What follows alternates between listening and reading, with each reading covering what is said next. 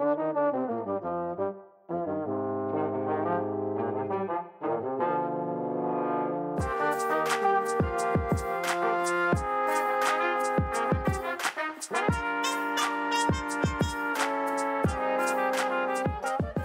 everyone. Welcome to the Weird Era podcast, a literary podcast where we ask the right questions. Today, we are talking to Sarah Blakley Cartwright about her latest novel, Alice Sadie Celine. She is the author of Red Riding Hood, a number one New York Times bestseller published worldwide in 38 editions and 15 languages. She is the editor of Hauser and Wirth's The Artist Library for Ursula magazine, and she is publishing director of the Chicago Review of Books and associate editor of A Public Space. It's opening night, but Alice's performance in the local Bay Area production of The Winter's Tale is far from glamorous. She doesn't have dreams of stardom, but the basement theater in a wildfire choked town isn't exactly what she envisioned for her career back home in Los Angeles. To make matters worse, her best friend Sadie isn't even coming. Pragmatic, serious Sadie and flighty, creative Alice have been best friends since high school, really one another's only friends. But now that they are through with college, which they attended together, and are living on opposite ends of California, Alice would at least expect her friend's support. Sadie, determined not to cancel her plans with her boyfriend, ends up enlisting the help of her mother, Celine. A professor of women's and gender studies at UC Berkeley, Celine's landmark treatise on sex and identity made her notorious, but she's struggling to write her new book in a post second wave feminist world. So when Sadie begs her to attend Alice's play, she relents, if only to escape writer's block.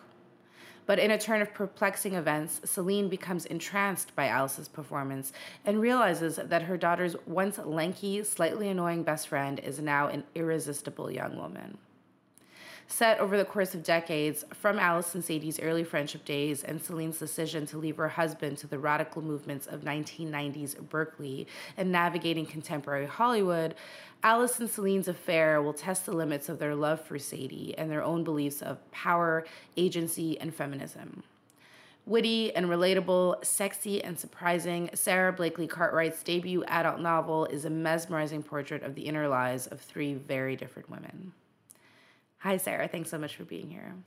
Hi, Sruti. Thanks so much for having me. It's wonderful to be here. Thank you. Um, I want to talk about the two blurbs used to promote this book from the get go. I, I, just told you about the delight that this book has given me, um, and that I think it's this really happy medium between something purely delightful without being too fluffy. There's also a very intellectual element to it. But it's not even, you know, the people who have blurbed it, which sure, let's name Chloe Sevigny and Busy Phillips, queens, let's go. But the fact that they're both literally, the, the two blurbs are obsessed. Chloe's blurb, and I am literally obsessed. Busy's blurb. Um, I'm sort of wondering what's what do you think is happening here in terms of the female readers that you found, um, and and why are these two blurbs so similar? I think for the people the book works for, it really works. Some readers won't like it, I'm sure, and that's okay too. Um, this book isn't for them. Uh, I wrote it for women like Busy and Chloe who are, yes, icons and it girls, but also broad minded, um, women at the cultural forefront and often champions of more difficult or more controversial projects. I mean, who could be a more ideal reader than Busy or Chloe? Um, I wrote it for icons, basically. Um, no, I was very lucky with the blurbs. Um, we sent the book in its early form to the women we most hoped it would connect with, and they did. And um, I have to say that has the added benefit of taking pressure off of publication, um, you know, the month of publication, I kind of feel like if they liked it, my job is done. I'm wondering, would you consider this novel a subversion of the now sort of generic plotline uh, wherein a man cheats on his wife with a younger woman? Was that the intent when mapping out the novel? And if so, is the common here that midlife crises come for older lesbians too? Um, I didn't set out intending to subvert anything. Um, you know, it's been said, it's kind of a truism that an author should write the book she'd like to read. And I only realized after writing the novel that it had filled something of a gap in the market. You know, I never had seen a novel in which the person at the center of a love triangle among three women um, was an older woman, a mother. Um, that was very important to me. Again, something I realized through the act of writing and not an agenda I set out with. Um, but yes, we've seen the Kevin Spacey, you know, at the top of the um, American Beauty love triangle. And, um, you know, we've seen the man at the top of that triangle. We also haven't necessarily seen, um, you know, the Kevin Spacey is supposed to be a creepy character when he becomes obsessed with the young Mira Sorvino. Um, I wanted to explore a relationship that could look toxic from the outside or, you know, damaging and see if it could actually be beneficial for those involved um, and nourishing. I would, I guess, also be careful to add that um, Celine is actually not as quote old as she feels she is. Um, I think being around young people can be rejuvenating, but it can also have the opposite effect. You know, I don't really care for the word problematic, but again, that's just a me thing. But again, had Celine been a man starting a love affair with her daughter's best friend, as we're talking about, that's what exact that's exactly what it would be called. Um, given that there are power dynamics at play, given that there is an age difference, do you think that that could apply in this context? Not to not to give a finite study. Again, is something you're trying to complicate, but um, if we can if we can use those words for male to younger female uh, dynamics. Do you think it, it applies here or does it shift because it's a lesbian relationship? Hmm. You know, the word problematic is big, bold, and thorny. Um, you know, what'll be problematic for some readers is different for other readers. As a writer, I'm not really interested in identifying whether behavior is problematic or not. Um, I'm interested in whether it's true to the character um, and then it's up to the reader to decide. Absolutely. It was so fun to read about a young woman terrified to lose her virginity, uh, specifically because she was raised by a queer, sexually liberated, and communicative woman. Um, but do you think there's such a thing as like overeducating? Like the point of talking about sex in a healthy way is to encourage a healthy attitude towards sex. And yet for Sadie, that experience is just the opposite. You know? I think it probably can work that way, and it did for Sadie. Um, for another character, that openness could have been very liberating. I wanted to explore a character backed into a corner by her mother's too muchness and overbearing kind of acceptance. You know, if everything is accepted, where is the room or potential for rebellion, for her to make her own mark? Sadie's rebellion is to close down to everything, um, or most things, that her mother stands for. And one of those is sexuality and the freedom of sexual expression. When you and I were speaking earlier, Sruti, you mentioned the line in the novel Convention had the ring of the exotic for Sadie. And I love that line as a way of illuminating Sadie. She dreams of convention some people do. um, in fact, it's interesting when I think about it um, that tug in two directions, which could be conceived of also in terms of the two characters, mother and daughter, um, with Alice floundering in between, has always been something I've struggled with personally, you know, and I'm probably not alone in that. Um, you know, do we want the torrid love affair or the quiet commitment, you know, can we have both? And that's perhaps a question for a longer conversation. If Sadie is overeducated, is Alice undereducated? Sadie would say so. Um, but no, Alice has a different education and a different skill set, one that one might say is no less valid.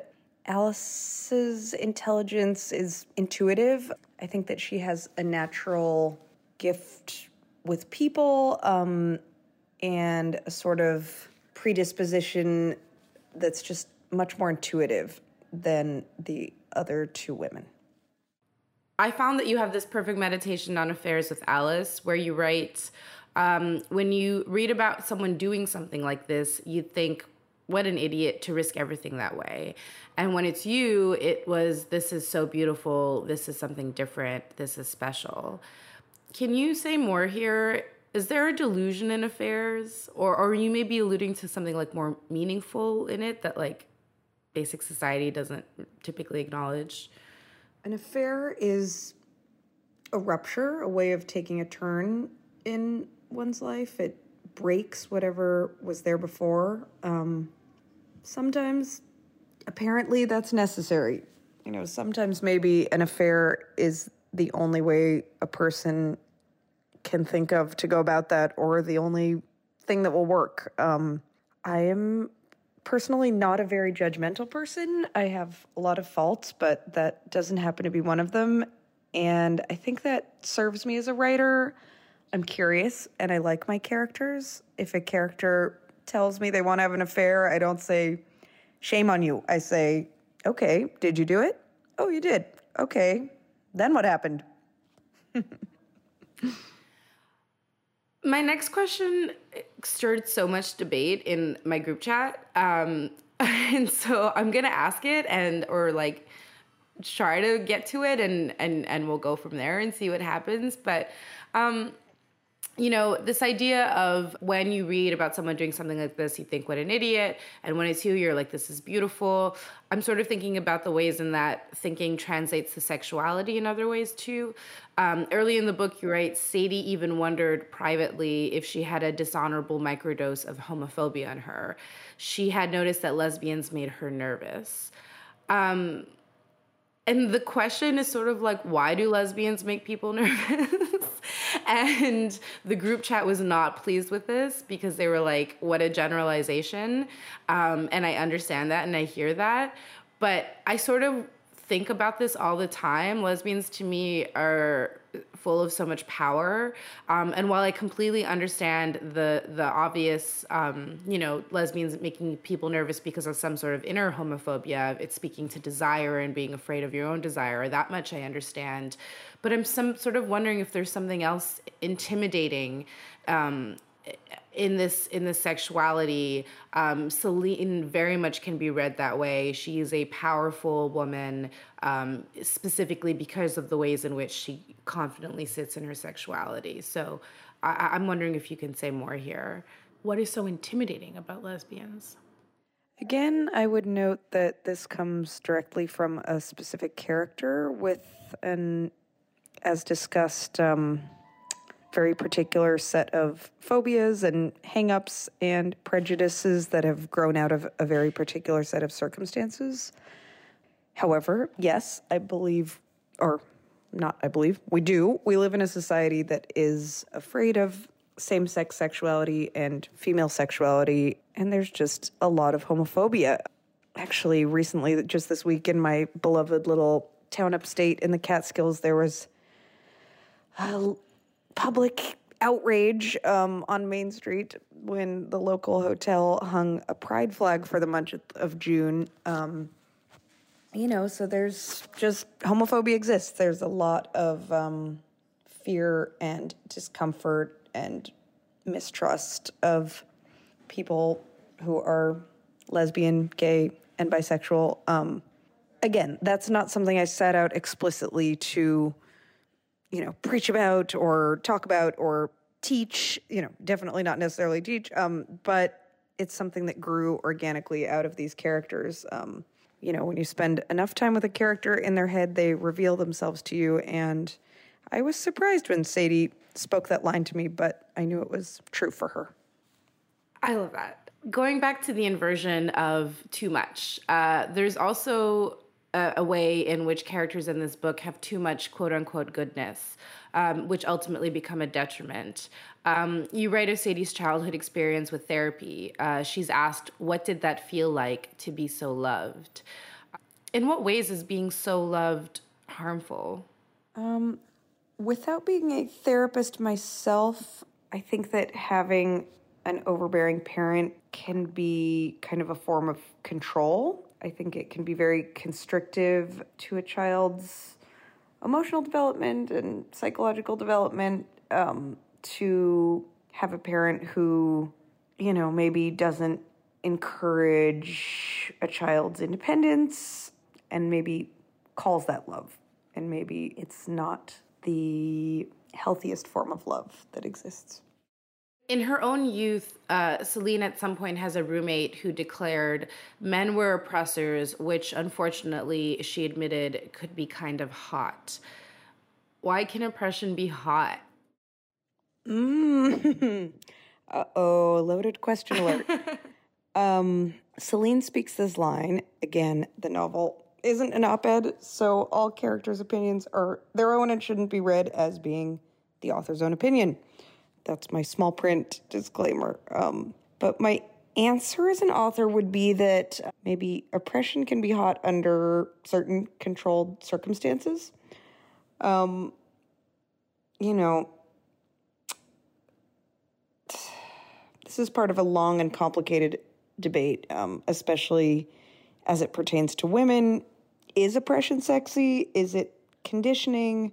When is it abuse? Where is the line? Um, you know, can oppression be hot? Any sex shop filled with bondage um, paraphernalia will show you that some people think so. Um, you know, it's maybe not as controversial as it sounds. You only have to look at the sales numbers for Fifty Shades of Grey to see that some people think so. So I'm not the first to say. um, I'm also interested in the ways Cormac Sadie's partner was, and I quote, by some estimation, her perfect man. Um, you portray him as this conventionally good hearted man and sort of suggest that that kills any sex appeal for Sadie. What about goodness? I guess similarly going off of the last question, what about goodness threatens eroticism? I'd say that what generally isn't sexy is when virtuousness veers into righteousness. Um, Sadie is torn because Cormac stands for everything she thinks she wants. Perhaps my favorite thing in fiction is to see a character get what she wants and to realize that it wasn't what she wanted after all, which is, I think, what happens to Sadie. I think the goodness she herself projects kills her own eroticism without saying so much about Cormac in and of himself. Um, in chapter nine, oh my God, my favorite sentence in this whole book, you write, Alice felt the thrum in her pussy, a consequence of being licked all morning by her best friend's mother. I mean, how much fun is writing that sentence? Thank you. Um, yes, I had a great time writing the sex scenes. Can you tell? yes.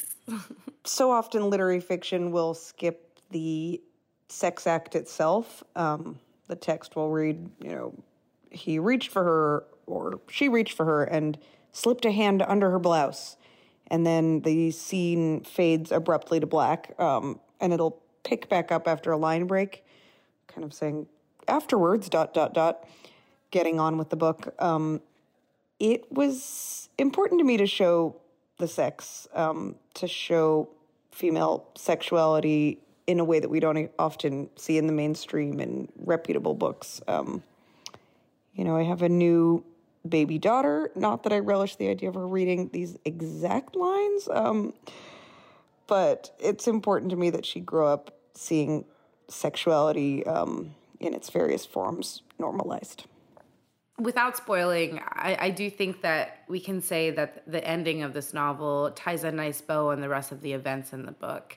Um, again, I, I, don't want to get into it too much. We don't like to spoil for readers on the pod, but um, I did kind of wonder for for a novel that's full of so much complexity and so much messiness, so to speak, why clean it up that way? I sort of wondered. Yeah, um, I struggled with the ending and I tried out a few variations. I tried one in which the three women do self implode and fail to achieve any unity between them. But with the help of my editor, Olivia Taylor Smith, I realized that wasn't actually the story I wanted to tell. I wanted to see these women come through the fire. And actually, we were really careful, and hopefully, you don't think it's a clean, clean ending. Um, I'm not sure the bow is tied quite as tightly or securely as you might think initially. I think there's a lot that's unresolved and a lot that has been damaged um, by the events of the narrative. But without saying too much or in what ways the women are together, the three women are together on the last page of the book. And that was a very beautiful idea to me and to us, to Olivia and I, that these three women could test every boundary and overcome their individual petty hangups. And I felt it was much more interesting than seeing them destroy that bond, is to see them actually forging it again in light of everything that had happened. Thank you, Sarah. Those, those are all my questions. Um, with listeners, feel free to grab a copy of Alice Sadie Celine in uh, your local independent bookseller. For Montrealers, we recommend Librairie St. Henri Books. And thank you, Sarah. Thank you so much, Trudy. It's really a pleasure to speak with you.